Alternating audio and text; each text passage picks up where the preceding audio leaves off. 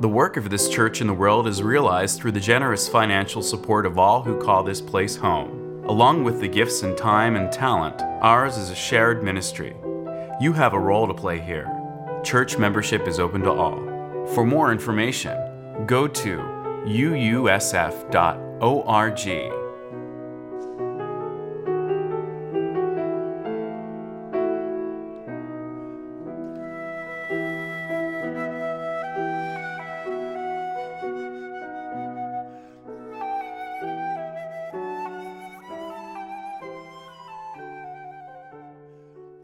There were things that William James thought would help us get through this world as best we could. William James wasn't sure he'd really ever had any experiences of God, but he said he had had an experience of being laid low in life, and that gave him a vision of what this way to make life better might be. It was one where he stood facing the abyss of despair. He describes that experience in his book, Varieties of the Religious Experience, disguises it, though, as a personal story shared with the author by an unnamed Frenchman, though James would later acknowledge the story as his own. The Frenchman tells of coming into his dressing room at twilight one evening.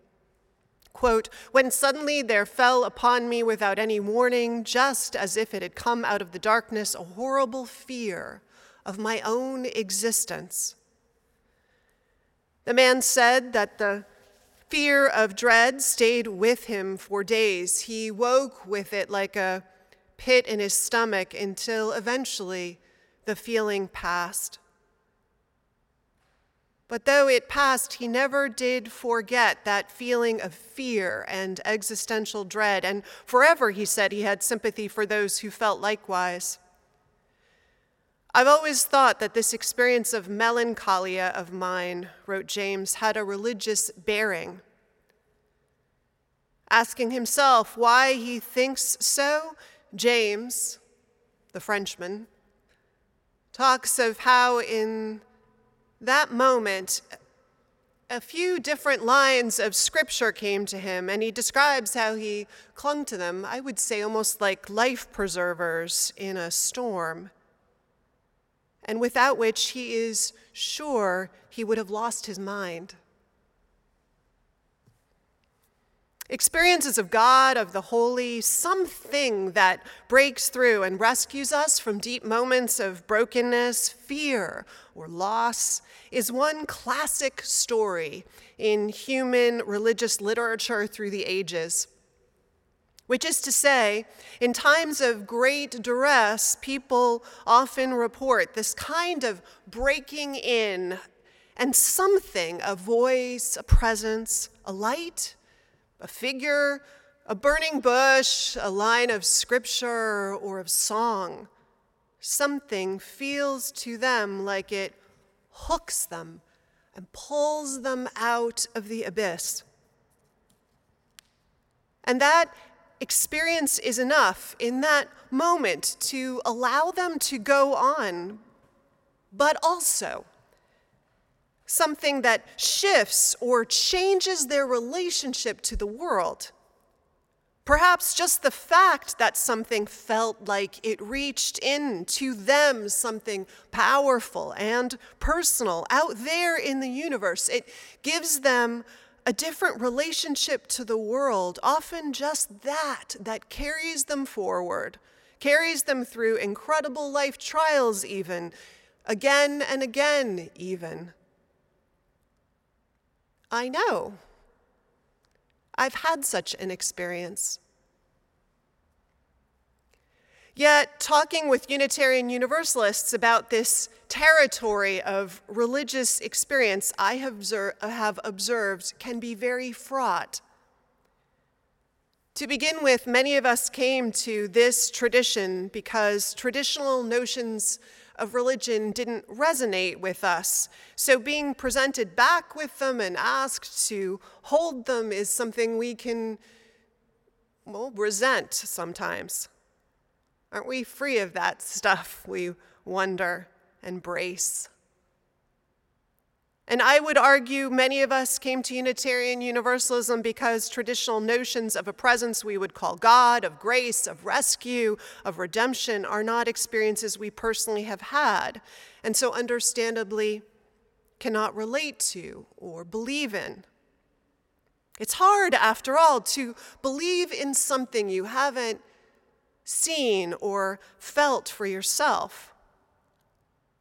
That would be a leap of faith, and we take those very cautiously, as I think we often should. We are, many of us, Jamesian religious folks, I would argue. Like him in the reading, we distrust often institutions, their dogma, or at least we put all of that second to personal experience. Or, or more broadly, you might say we preference personal knowing. Knowing is a complicated concept, religiously speaking. There is knowing in a secular sense that we're all familiar with, right? Like knowing where the supermarket is, or knowing that if 3x plus 5 equals 11, then x must equal 2. Or knowing how the makeup of a substance is revealed in its mass spectrometry pattern. But we do have other kinds of knowing too. Ones I think we talk less about and that aren't nearly as scientific, ones I would argue that influence our lives as powerfully or even more so. These are ways of knowing that are harder to explain or describe, mushier, perhaps, to use a technical term. I wish we had another word for this kind of knowing, but we don't in English, not one I can think of. In Greek, though, there is this word gnosis that might suffice. Gnosis meant knowledge or awareness. And historically, it meant knowing of a personal kind. Later, gnosis would sometimes come to mean knowledge of God or mystical truths, but I wish we could leave it in that more open minded, simpler sense of knowledge and awareness of a personal kind. I think there is this set of things that we know that we need a category or deserve a word for. I think you know the experiences I mean. There are so many of them. How many people have told me, for instance, at weddings or vow renewals, of the time they met their spouse or partner and knew immediately in that moment that this relationship, this person, was the one they wanted to spend their life with? My dad is one of those people. He met my mom for the first time at an audition at which they both showed up. And he told his friend on the way home in the car that he'd met the woman he was going to marry. Fifty years later, his knowing is still proving true. My husband did the same thing. How many people have I met who have come to this city of San Francisco or the Bay Area and said they knew it was the place they were meant to be. One came as a boy and told me he planned and schemed for years how to get back, finally convincing his very East Coast, apparently very controlling mother that the residency he needed for his field could only be completed excellently here in San Francisco, and so made his escape. Another, a woman who came in her 40s, told me about how she went home and laid plans for changing jobs and uprooting that took her a full year to make happen. And both of them spent the rest of their lives in a city that they knew was home the moment they set foot here at 10, at 40. There are people who know what they were meant to do in life, feel it the first time they do it or see it. A childhood friend of mine from when I was little in LA who picked up a guitar at age five and never put it down, not really, never wanted to do anything else, and who's now an award winning composer and professional jazz musician. We are people who can feel called, not interested, but called to a profession, to a person, to a place.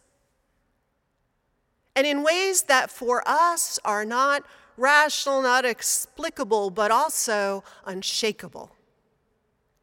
This to me is the knowing that I'm talking about. I'd imagine many wouldn't call such moments religious, but they are moments of anchoring, aren't they? Of life changing understanding. And to those who have them, when they have them, for a long time after they have them, maybe forever, these moments often feel important at a level and in a way that can also be hard to convey, except to people perhaps who have also had such moments. There are other types of this knowing or gnosis that maybe deserve a moment of mention.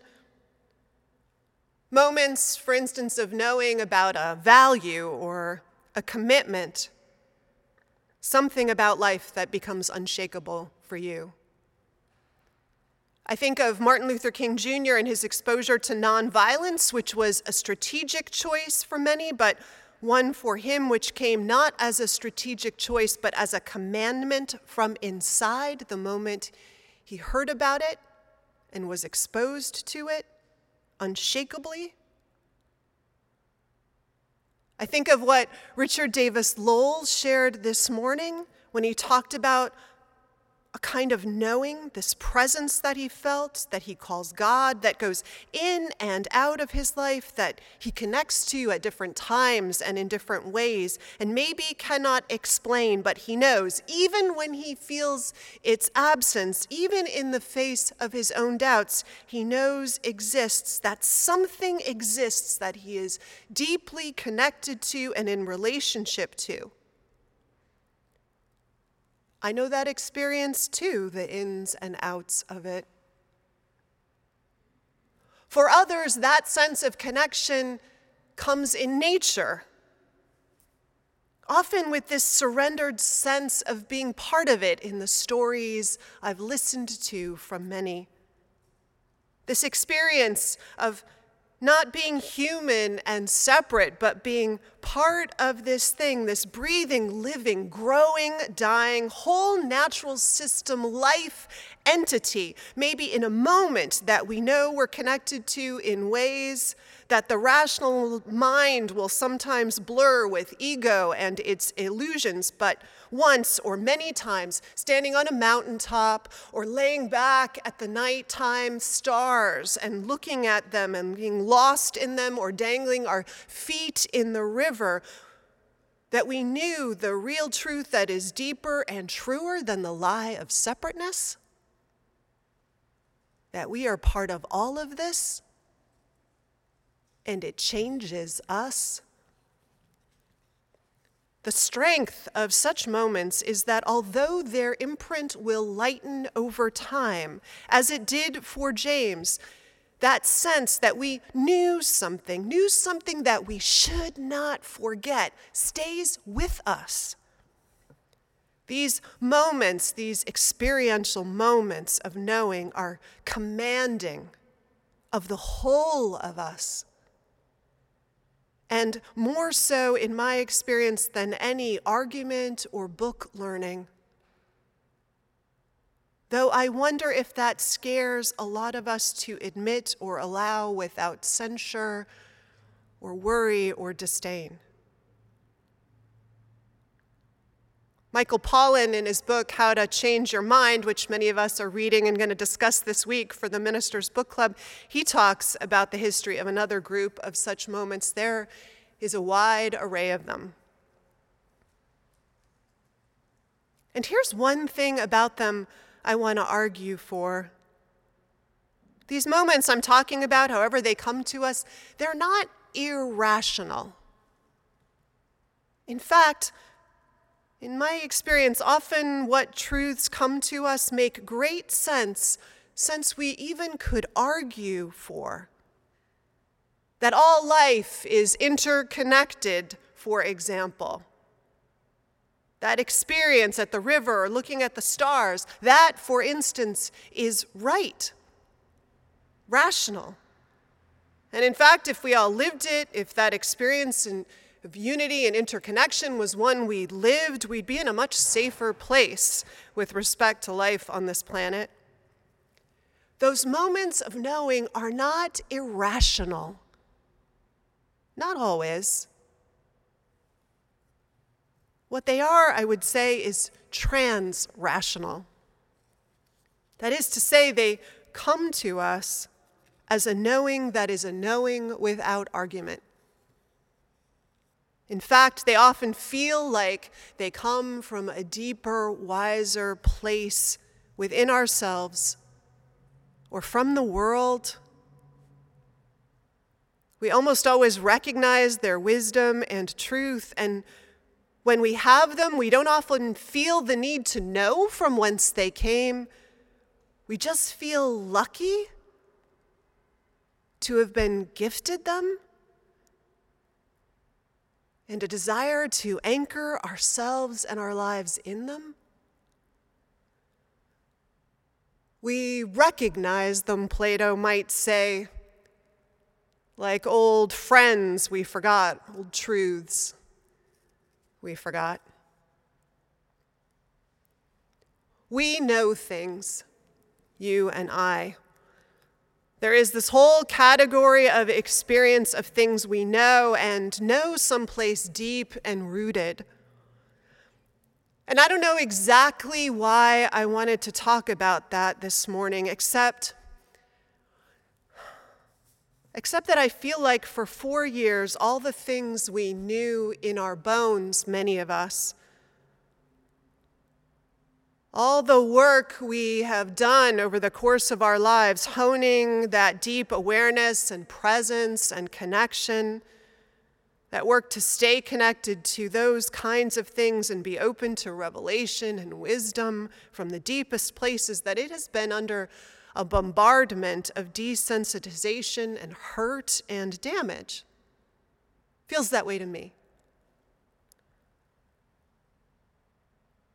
And coming back from trauma, then, maybe it's religiously important. Healing, super important. Coming back into our bodies, important.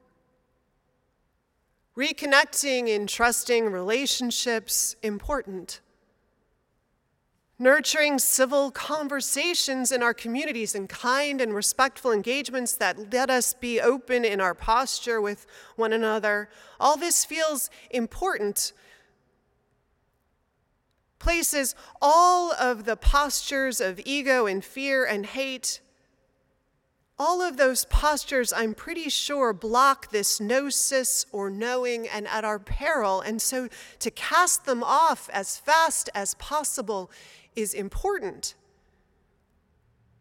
Because we need for the parts of me and the parts of you that can feel that fierce draw of the good and can recognize and connect with truth that comes to us and beauty that claims us.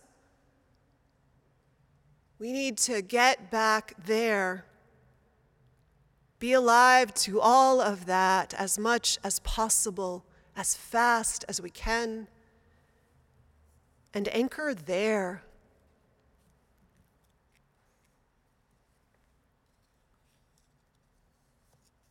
All those places that at our best we sing about, like we have this morning and will in our closing hymn, that we witness and celebrate that we courageously live in our commitments,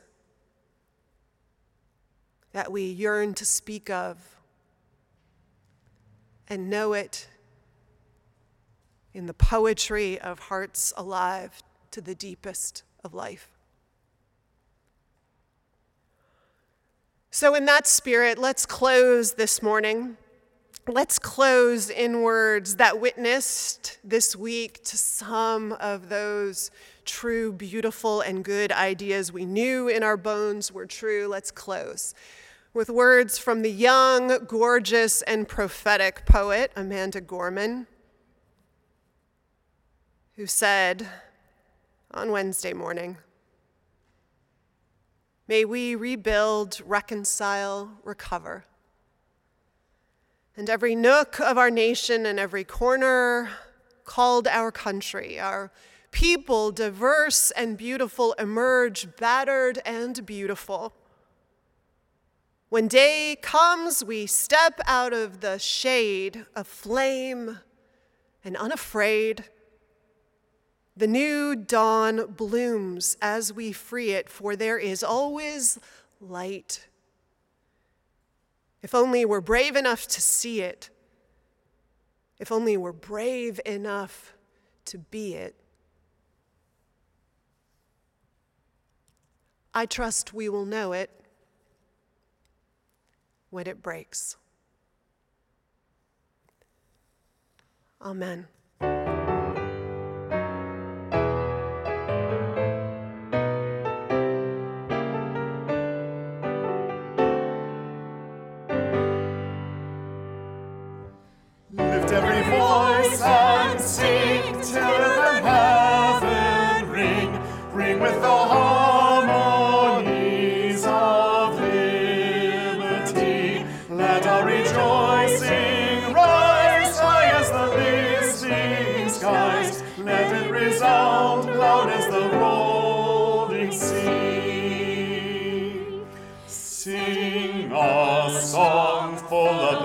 That the darkness has taught us. Sing a song full of the hope that the present has brought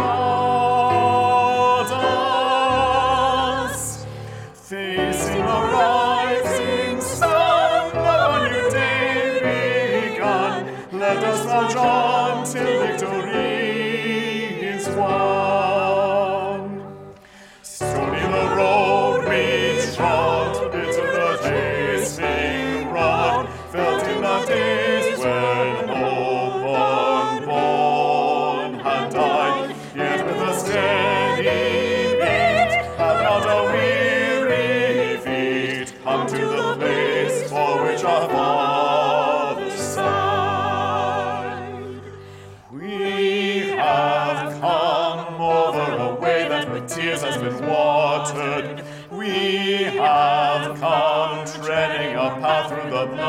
of